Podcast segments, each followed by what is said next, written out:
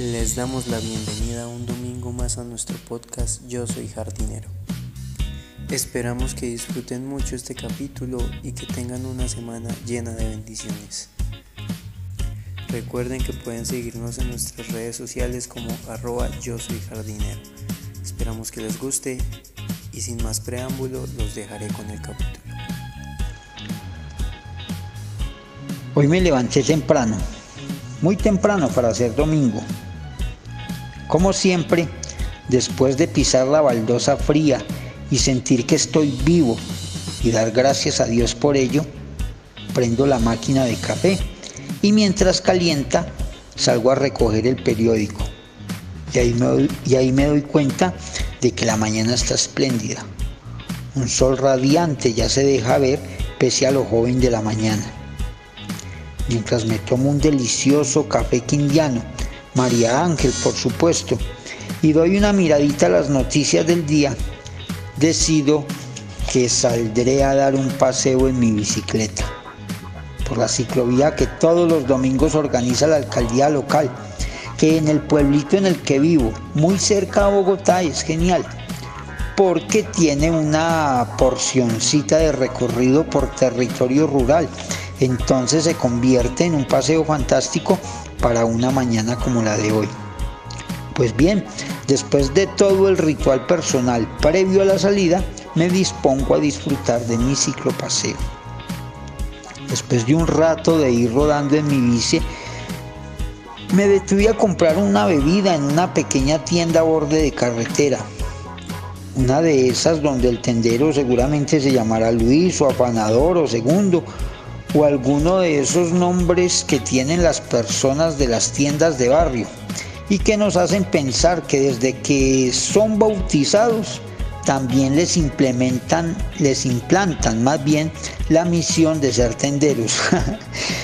Bueno, lo cierto del caso es que mientras destapaba mi bebida entró un señor acompañado de un niño y pidió al señor tendero 2 cigarrillos. Y el niño añadió: y un bombón, por favor. Pero el señor inmediatamente le dijo: no, señor, no has desayunado y eso te hace daño. Y le pidió al señor tendero que no le vendiera dulces. El señor recibió sus cigarrillos y el niño, con mirada entre inquisidora y triste, se fue sin su bombón. Yo pensé que debería haberle dado el bombón. A ese niño tendrá que pedirle luego el oxígeno. Hágame el hijo de madre favor.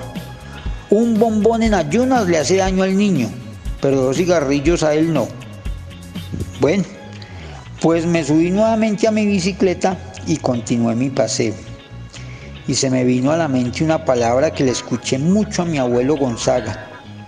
Y ahora se la escucho mucho a mi mamá, y es la palabra coherencia, que consiste en ese matrimonio perfecto entre lo que decimos y lo que hacemos, que en la mayoría de veces van por caminos distintos.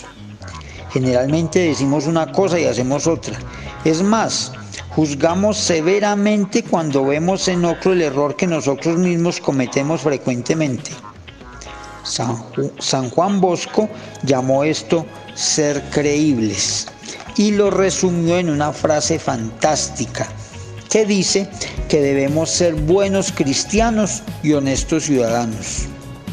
Es decir, que no vale de nada hablar muy bonito si en la práctica lo hacemos muy feíto.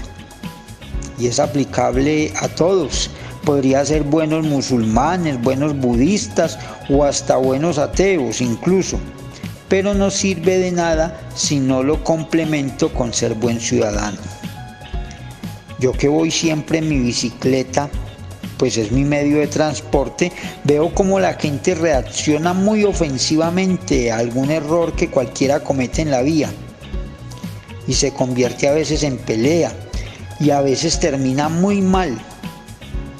Y en ocasiones alcanzo a leer en los vehículos involucrados frases como Dios va conmigo, o Dios me guía, o Dios pedalea conmigo.